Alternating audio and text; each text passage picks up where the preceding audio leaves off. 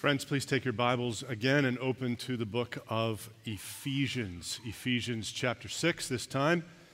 Ephesians chapter 6, beginning in verse 1. An older pastor, when I was a young man, an older pastor once told me that if you would really want to split your church, uh, you should start talking to people about how they parent. And I think there is some wisdom in that. I mean, there are few areas of life where we are so embroiled with our own sins, uh, our own idols, sometimes even making our children our idols. Um, it's daily life stuff when you're a parent, and I'm thinking here of those of you who have little people under your roof still. Which, by the way, anytime a pastor preaches about parenting is the Sunday your kids are going to go nuts in church, so don't feel bad about it. It happened to me too. Um, and, you know, like doubly bad because I was the pastor. So uh, that's just how it goes, and we all understand. And those of us who have like older children, we're all just kind of going, yeah, we remember what that was like. We love you, we understand. Uh, anyway, hopefully that won't happen. But what I was thinking, since um, you know, uh, so much of the resistance toward having anybody talk to you about your parenting is is really rooted in a kind of pride. And since you're such a humble church, I decided that it would just probably be helpful to begin with a couple of lists. So I'm going to read a list of all you parents that are really nailing it and doing a great job, and then I got a list of all the parents that aren't. Yeah, okay, no, I'm not going to do that. Uh, no list except one list, and on the list it's people who follow Jesus who happen to have children. And, and that's the list for today. Uh, we're in this series, Let's Just Live Like Christians, and we're following along in Ephesians exactly where Paul goes. And so that's why we're talking about parenting. And the question I'm wanting to ask this morning is um, how do we just live like Christian parents? Uh, because the Bible has something to say about you being a parent. If you're not a parent yet, uh, maybe one day you will be, so you ought to pay careful attention and maybe you're not going to be, but you still need to pay careful attention because you need to be supporting all the parents in our church to parent in this particular way. So, uh, let's look at the passage, Ephesians chapter 6, verse 1. Children, kids, that's you. Children, obey your parents in the Lord, for this is right. Honor your father and mother, he's quoting from the commandments this is the first commandment with a promise on your father and mother that it may go well with you and that you may live long in the land. That's the promise. If you obey, it'll go well with you. Fathers, verse 4, do not provoke your children to anger, but bring them up in the discipline and instruction of the Lord. I want you to notice a couple of things here. First of all, when talking about the family, Paul begins by addressing the persons who are in the role of submission. They're coming under another person's authority, just like when Paul was talking about marriages. Remember in Ephesians chapter 5, look back to verse 22. Wives, submit to your own husbands as to the Lord. So in a marriage, the wife is to submit. That What does that word mean? Do you remember? It means to willingly place oneself under the authority of another. So the wife is to submit to her own husband, not all men, just her own husband, as to the Lord. So that's where he begins when he's talking about marriage. Now, when he's talking about family, he does the same thing. Chapter 6, verse 1 Children, obey your parents in the Lord, for this is right. So, in a family, children are to obey. This is a different word than submit. They're to obey their own parents in the Lord. So, in both cases, wife, children, he begins by addressing the person who is in the position of, for lack of a better term, the follower. A wife is to follow her husband's lead, to be under his authority, and a child is to follow her parents' lead, to be under his authority. And as we saw in the case of a marriage, a marriage between a man and a woman, the husband is to exercise his, his authority in a particular way. It's not just willy nilly, you know, be authoritative. What's the way? Verse 25 of chapter 5. Husbands, love your, own, love your wives as Christ loved the church and gave himself up for her. That's the way, husband, right? And just like there was a way that a husband is to exercise his authority, we could anticipate that there's going to be a way that a parent is to exercise their authority over their children. That's spelled out for you in verse 4. Fathers, do not provoke your children to anger, but bring them up in the discipline and instruction of the Lord. So, this way that parents are to exercise authority over their children, it's broken into three parts. There's a negative and then two positives. The first, the negative. Do not provoke to anger. That's what's prohibited. Do not provoke to anger. And then comes the positives do bring them up, nourish them. And by the way, that's the same word Paul used in chapter 5, verse 29 nourish, when he's talking about Christ nourishing and cherishing the church. And it's this idea of providing for, um, feeding, nourishing. So he's, he's raised them, nourished them, feed them in, in the realm of what? The discipline of the Lord and the instruction of the Lord. And the question there is is this Is Paul, when, he, when he talks about discipline and instruction, is he talking about two different things or is he using two similar words to talk about one thing? And I want to argue that he's talking about two separate things here. I think that'll become clear as we go. So, what you have here is Paul giving instructions to dads. You notice he said fathers. Don't exasperate your children. Do raise them up in the discipline of the Lord and do raise them up in the instruction of the Lord. Now, before we unpack those imperatives, these commands, I think it's important to consider that they don't apply to just the father, but to both father and mother, to the parents. Uh, you say, well, Paul says here, fathers. Does he mean just fathers or does he mean parents? Should a mom exercise discipline and instruction? Or is it just the realm of dad? To answer that question, maybe in your mind, answer this question Does a church discipline her members? Well, yeah, that's Matthew chapter 18. And the church functions as the agent of the Lord's discipline of his own members. So, the church, what's the church doing? The local church is exercising the authority of Christ, which is why Jesus says at the end of that passage in Matthew 18, He says, You know what? You're loosing and binding on earth, I'll be loosing and binding in heaven. Loosing and binding are words of, of the expression of authority, making declarative judgments about people. And so, with the local church, what's the church doing when it disciplines one of her members? It is exercising Christ's authority. It is, it's a mediated authority. So, in our passage here in Ephesians, interestingly, Paul has already compared wives to whom? The church. So, I think it's safe to assume that uh, just as the church exercises the mediated authority of her husband, Christ, so a mom will exercise the mediated authority of her husband, Larry. I think that's at least part of the reason why, why Paul says parents in verse 1 and then fathers in verse 4. Did you notice that?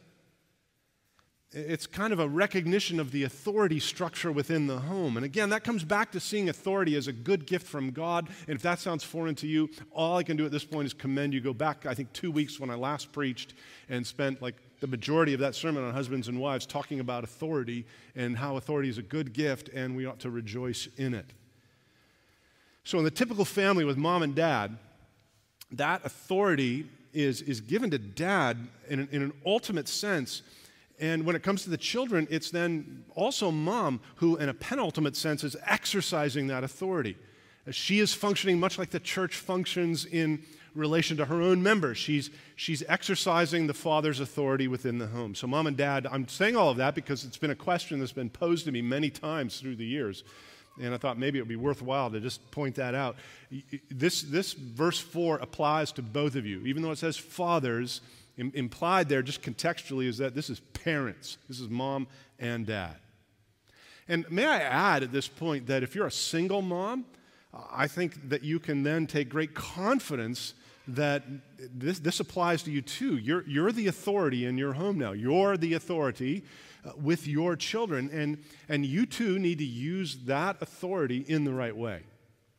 All right, what's the right way? Let's get to our points. Number one, parents do not exasperate your kids. Kids, I'm now speaking to you. Uh, I don't know if you noticed, but we haven't spent a lot of time on verses 1 to 3. That's the part that says, Children, obey your parents.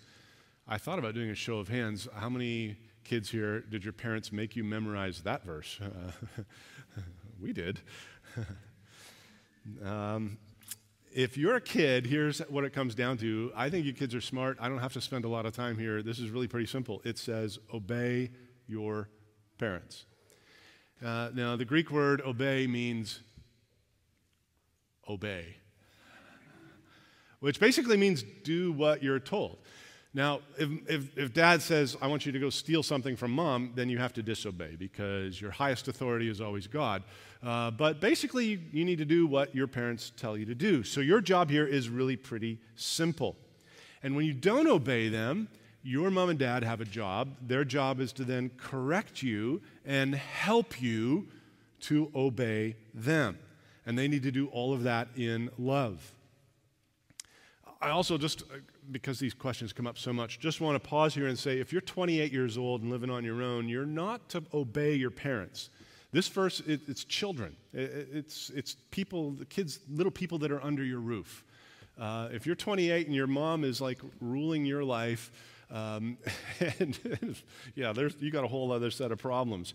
Uh, you need to honor your parents, but you don't need to obey them. The obedience command is linked here to little children, all right? And, and when, when little children choose to not obey mom and dad, here's what parents need to do. Verse 4 Fathers, don't provoke your kids to anger. Paul said something similar when he was writing to the Colossians, Colossians 3:21. Fathers, do not provoke your children lest they become discouraged. Isn't that interesting? Lest they become discouraged. So in Ephesians, don't provoke to anger, and to the Colossians, um, don't make them resentful. Don't stir up bitterness. Don't, don't push them into a place where it leads to discouragement. Now, what kinds of things would stir up anger and bitterness in the heart of a child? I think the answer is right here in this text. Just take the next two commands and reverse them, do the opposite of them. If you would like to discourage your children, give them unjust, unloving discipline. If you want to exasperate your children, withhold or give them very muddied instruction. If parents consistently exercise their authority in those ways, they're going to lead their child right into the bog of discouragement. Did you know that Canada's youth suicide rate is third highest in the industrialized world? 10% of 15 year olds in Canada identify as being depressed. And, and all these rates have been steadily increasing. And sometimes I wonder if part of the reason those things are increasing is either the abuse of or the abdication of godly authority in the home. One of the big cultural pushes is to abdicate authority because there's so much abuse of authority. But if a dad is, is continually acting out in anger against his son, in all likelihood, that son is going to grow to despise his father and be very discouraged in his life. And if a mom is continually barking orders at her daughter without explaining the why, the daughter is likely going to boil over in anger and seething bitterness. What does Paul mean when he writes, Fathers, do not provoke your children to anger? I'll tell you what he cannot mean he cannot mean only do the things that your kids agree with and make them happy. That would be the surrendering of authority to the children. That's not how instruction and discipline work. And those are the very commands that come next. So I want us to look at those commands for a minute. We've spotted the one negative thing parents should not do do not exasperate your children. And I'm suggesting that the primary way you exasperate your kids, the primary way you discourage them, the primary, primary way you, you push them toward bitterness is by using your parental authority improperly. Unjust, unloving discipline, withholding, or not giving clear directions. And so, in the spirit of what Paul has said all through this section, take those behaviors off, and then let's put new behaviors on. What are we going to put on? What are the positive things parents need to do? This is point number two lovingly stop and correct bad behaviors in your children. Lovingly stop and correct bad behaviors in your children. Fathers, do not provoke your children to anger, but bring them up in the discipline and the instruction of the Lord. So raise them, right? There's our word, nourish them in the realm of the discipline of the Lord. What does that mean? the discipline of the Lord. Uh, turn to Hebrews chapter 12. You're going to want to go there. Hebrews chapter 12, because we're going to walk through this passage. Because God has given us in Hebrews 12 a really excellent sort of explanation of what discipline is. In, in Hebrews 12, the author is describing how God disciplines an adult child of his, all right, a Christian. And it's a very, fairly lengthy and detailed description. It uses the same word here, discipline, uses it eight, nine times throughout the passage. And he's saying here that God's discipline of us Christians is actually a proof, all right? Listen to this. God's discipline of a Christian is proof that he loves you. In fact, he says, if you're not getting disciplined at any point in your, in your Christian life, you're probably not a Christian. You're an illegitimate child, is his language. So he's comparing a human father with his human son to God disciplining his human child in the Lord. This is what he says. Hebrews chapter 12, we'll start in verse 3. Consider him, consider Jesus, who endured from sinners such hostility against himself, so that you may not grow weary or faint hearted. Uh, so the problem there is people are trying to live like Jesus in the world and they're getting beat up for it, and now they're wanting to give up. So consider Jesus, who endured from sinners such hostility against himself, so that you may not grow weary or faint hearted. In your struggle against sin, you have not yet resisted to the point of shedding your blood. So the whole letter to Hebrews is a series of warnings. He's, he's warning Christians who are getting really tempted to abandon the faith, to give up on living as Christians, to disobey. And, and he starts off this section by saying, hey, look, the Christian life is hard. Nobody said it was going to be easy. But it's not like you have laid down your life in order to avoid sin, like somebody else did, Jesus. So don't give up the fight, brother. Don't give up the fight, sister. That's, that's the theme of where he's going. But some of them are giving up, and some of them are giving in to sin. They're disobeying God. And since God is their loving Father, God is introducing some form of discipline into their lives, and the purpose of that discipline is to call them back into obedience. That's the purpose. Verse 5 Have you forgotten the exhortation that addresses you as sons? This is Hebrews 12 5. My son, do not regard lightly the discipline of the Lord, nor be weary when reproved by him, a word that's not the same, but very similar to the word in Ephesians 6 for instruction. For the Lord disciplines the one he loves and chastises every son whom he receives. So the author quotes Proverbs chapter 3. What's going on in Proverbs chapter 3? You go to the book of Proverbs, remember there are 10 talks. The father sits down with his son, gives him 10 of these little instructions, and this is the third of those 10 talks. And in that third talk, what is he doing? He, he is focusing on, he's saying to his son, Son, remember the loyal love that God has for you and have that same loyal love for Him in all of life. Even when God is chastising you for your sins, stay loyal to God. Verse 7 It is for discipline that you have to endure. God is treating you as sons. For what son is there whom his father does not discipline? If you're left without discipline, in which all have participated, then you're illegitimate children and not sons. Getting disciplined by your Heavenly Father is proof that you belong to that Father.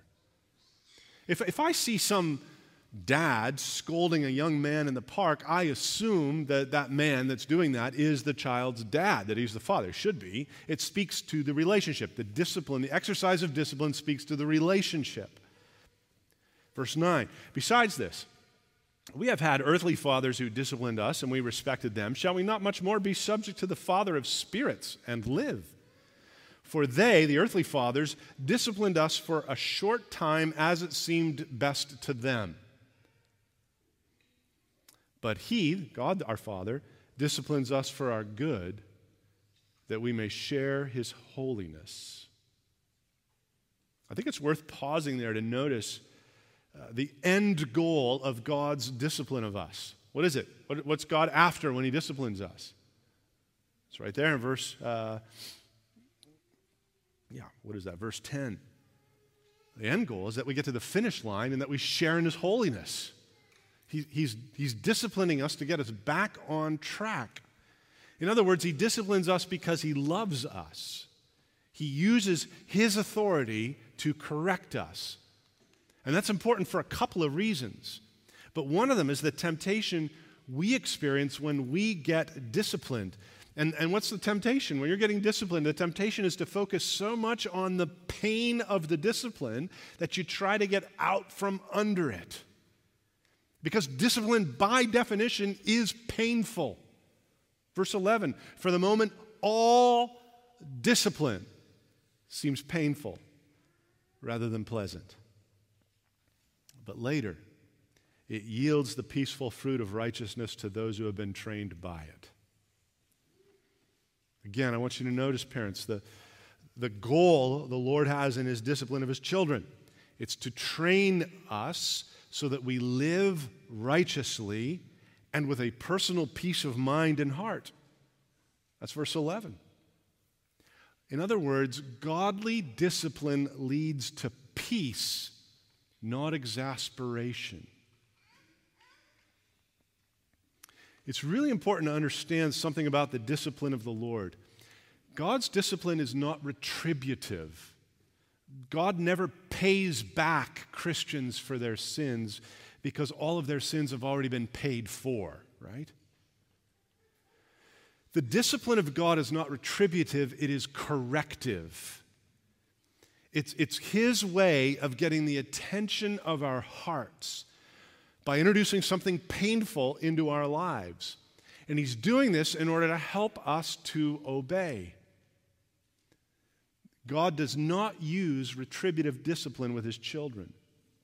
Your sins have been paid for full by Jesus Christ. Retribution simply means an eye for an eye. Or in the case of sin, the wages of sin is what? Death. And the day you eat of it, you shall surely die. Friend, Jesus on the cross was taking all the retributive discipline, the retributive justice for the sins of his people, everyone who would repent and believe on him. We like to sing, Jesus paid it all, all to him I owe. Sin had left a crimson stain. He washed it white as snow, and it was gone. Which means if you haven't repented of your sins, you're going to have to pay for your sins forever in hell. The wages of sin is death. But there's a way to escape that eternal discipline, this endless retributive justice. You have to reject your sins and reach out to Jesus. You call out to Him in prayer to save you. Kids can do that, grown ups can do that. Jesus himself said, The time is fulfilled, the kingdom of God is at hand. Repent and believe in the gospel. That's Jesus' command. Will you obey his authority? And once you do that and he saves you, you're going to be spared forever that eternal discipline. But he will use corrective discipline as an expression of his love for you. How does God correctively discipline us? Well, for Christians, that can come in a lot of different ways. Sometimes God sovereignly arranges providence so that your evil plans are thwarted, sins are exposed, failings are caught, that kind of thing. You might think here about how David was going off to murder Nabal and Abigail interceded and stopped him from great sin. Other times, the Lord might withdraw his felt presence as, as an expression of his displeasure, his displeasure rather, so He's displeased with our behavior, so he withdraws his felt presence, and that's in an effort to help us feel our need of him. You might think here of Psalm 42 or Psalm 63. You might think here of Newton's hymn. I ask the Lord that I might grow in faith and love and every grace, might more of his salvation know, and seek more earnestly his face. Twas he who taught me thus to pray, and he I trust has answered prayer but it's been in such a way as almost drove me to despair. I hoped that in some favored hour at once he'd answer my request and by his love's constraining power subdue my sins and give me rest. Instead of this, he made me feel the hidden evils of my heart. And let the angry powers of hell assault my soul in every part. Yea, more, with his own hand he seemed intent to aggravate my woe, crossed all the fair designs I schemed, blasted my gourds and laid me low. Lord, why is this? I trembling cried. Will you pursue thy worm to death? Tis in this way, the Lord replied. I answer prayer for grace and faith. These inward trials I employ from self and pride to set thee free and break your schemes of earthly joy, that thou mayst find thy all in me. Sometimes he withdraws his presence, his felt presence, to discipline us and draw us back to him. Sometimes you get sick.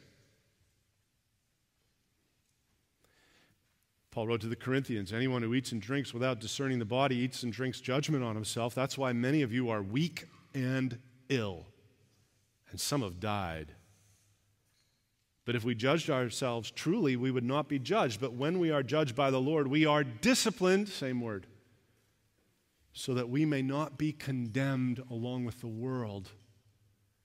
You're tracking in a worldly way. God loves you so much, He brings in sickness to get you back so that you're not condemned with the world. In other words, God has all these means at his disposal to inflict a level of pain on a Christian that is intended to stop bad behavior and lead to good behavior.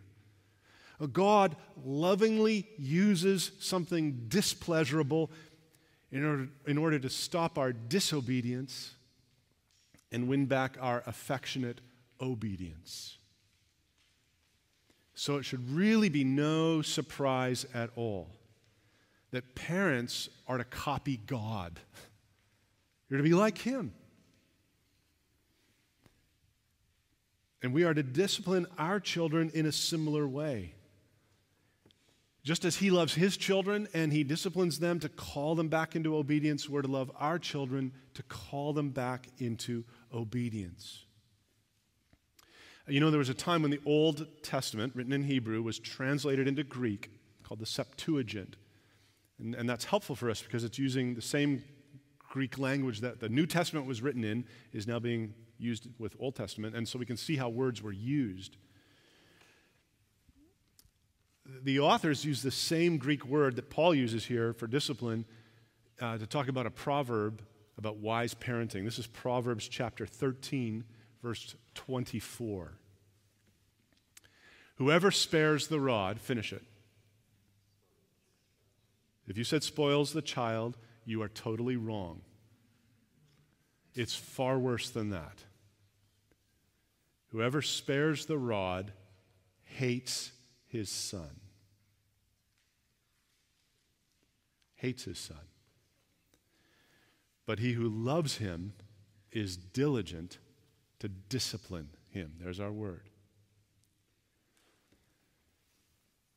Whoever spares the rod hates his son but he who loves him is diligent to discipline him. It's maybe just worth pausing and saying if, if you're sort of going with the world and thinking any expression of displeasure to your child is hateful, the Bible's sort of telling you the opposite is true. The failure to curb your child's bad behavior is hateful.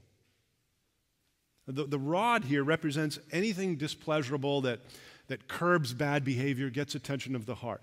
So we're to, we're to provide our children with both age and personality appropriate displeasure in order to curb disobedient behavior and encourage loving obedience to us, the parent, because they, our children, are told to obey their parents in the Lord, for this is right. Now, that means the discipline of a two year old probably looks a lot different than the discipline of your eight year old. And things like frequency and intensity, the means used, and such, those are all going to vary widely depending on a host of factors, not the least of which is your child's own personality. Things like culture, even the laws of the land, may inform how you live out this principle of disciplining your children. But for now, dad, I want you to see this, dad. You are required by God to ensure your kids are lovingly disciplined, whether that's by you or through the mediated authority that is given to your wife. This is something God expects of Christian parents to discipline your kids in a way that does not exasperate them. Let's just leave that right there for a moment and go on to the third and final thing. What's the other thing? Don't exasperate, do discipline. Number three, teach and urge compliance to the truth in your kids. Teach and urge compliance to the truth. So bring them up, nourish them in the instruction of the Lord. I'm going to give you, I don't like giving Greek words, but this one's kind of interesting, noutheteo, because you may have been exposed to a sort of Christian form of counseling called nouthetic counseling. They get it from this word new, to, to, to nouthetize somebody um, is not just to instruct them, like here's, a, here's some information for you. It's to give the information, but to, to urge the person to live by it, like obey it or, or respond to it appropriately. That's what the word means.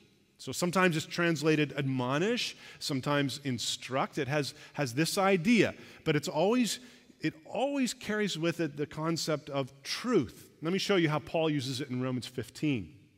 I myself am satisfied about you, my brothers, that you yourselves are full of goodness and filled with all knowledge and able to nouthetize, instruct one another.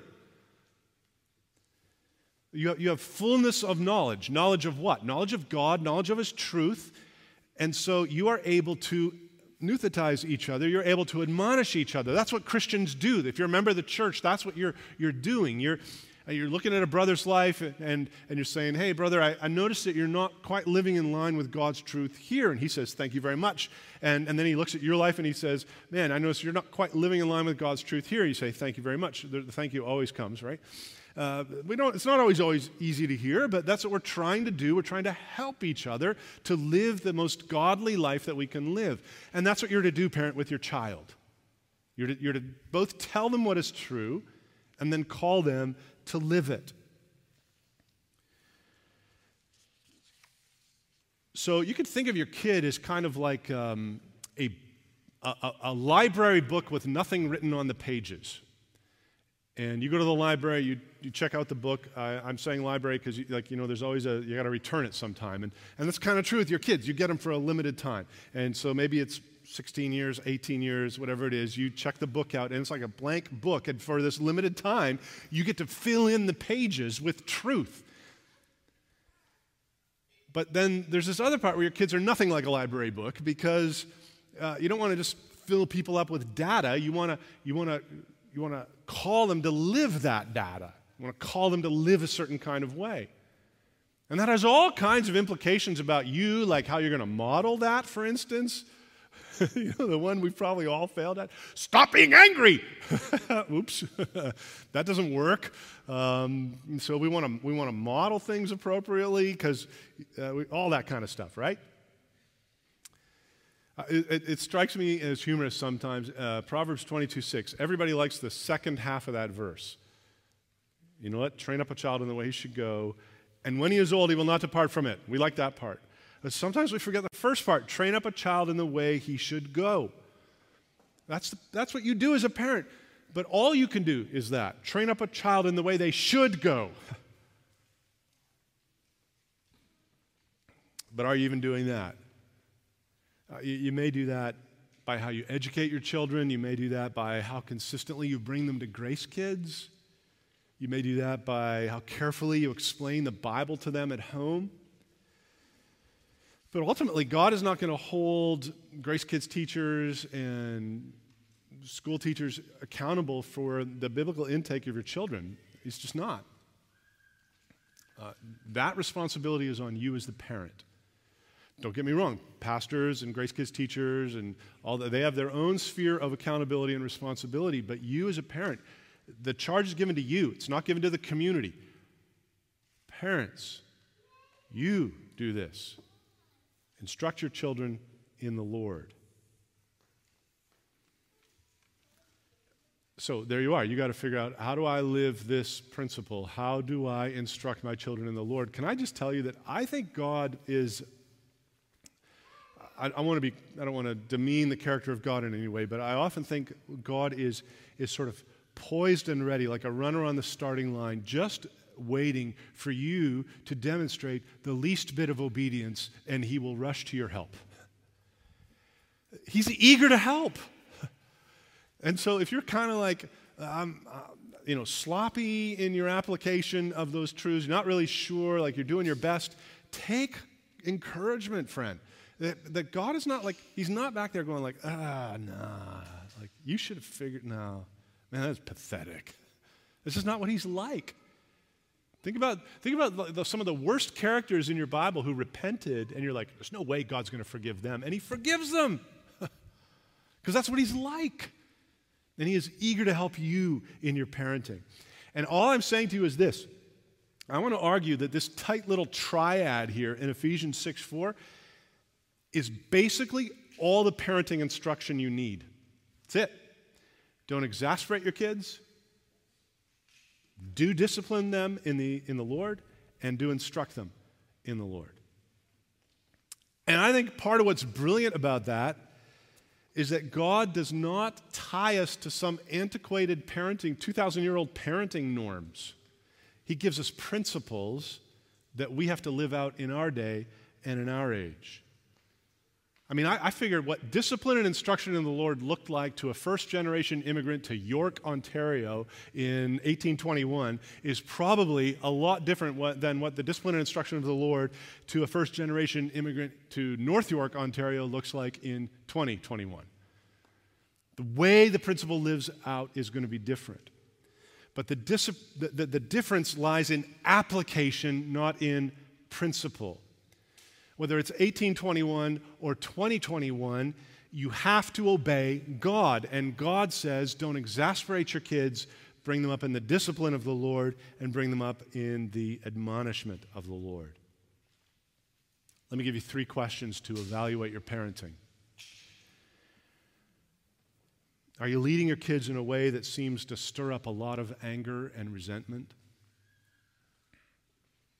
Are you correcting your kids without love? Paying them back for the way they just embarrassed you rather than helping them to learn good behavior?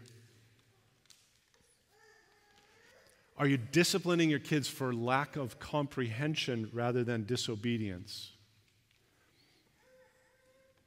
Are you giving a lot of orders without explanations? Do you n- never teach your kids the why? Do you have no idea what your child thinks about God?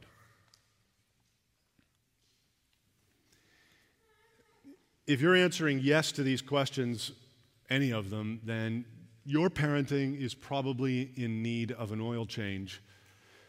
I mean, you can keep on driving your car for a while with bad oil, right? I'm looking to our mechanic. Like, you can go for a little while, but you can't go too long before everything else starts breaking down. And your parenting, you can keep on parenting, you know, kind of negligently for a while.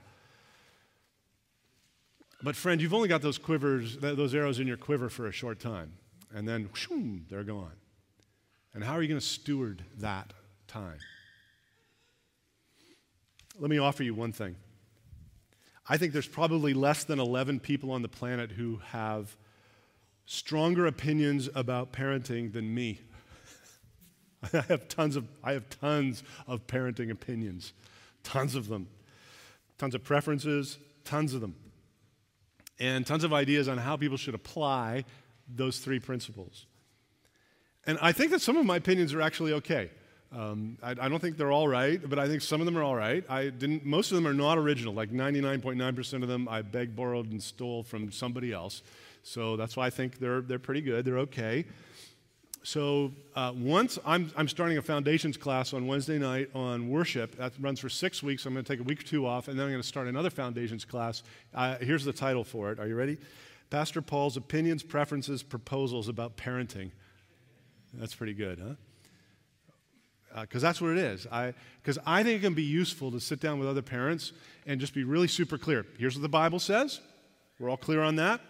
All right. Let's talk about what the Bible does not say, how to apply that over here. Here's tips, here's advice. You know what you can do with tips and advice? You can ignore them. you probably got lots of those. You, yeah, you should do this. Thank you very much. so you can come to that class and you can do that. I'll give you all my tips and advice, and you can just be like, mm, mm, mm, is there another class next week? Like you can figure that out. But uh, I think, I, so why I'm saying that is I don't want you to ape my parenting. I don't want you to try to be me and Susan. That would be weird anyway. But I think you could just look what other parents have done who've gone before you and say, oh, that's some good things, because that's all we did. We just sort of copied the stuff we liked in other people and didn't copy the stuff we didn't want in other people, and that's fine. And so if you want, you can come to that foundations class. I'm not sure how long it'll be, but I'll give, I won't give all one million of my opinions, but I'll give some of them. But whether you come to the class or whether you don't, um, your, your hope's not in the class, your hope is in the Lord who told you, parents, this. Parents, do not exasperate your children, but bring them up in the discipline and the instruction of the Lord. Go and do that, and you will please God. Let's pray together. So, Lord, help us to go and do that and uh, to help one another with that as well, to just be very faithful, to encourage good parenting. For those of us who have been down that road, if we're honest, we can remember that it seemed like there was a lot more struggle than uh, ease. And so help us to be patient with one another, to encourage each other. Don't let any of us march around here like we got all the answers, uh, but help us all to point each other to the truth. We pray this in the name of Jesus. Amen.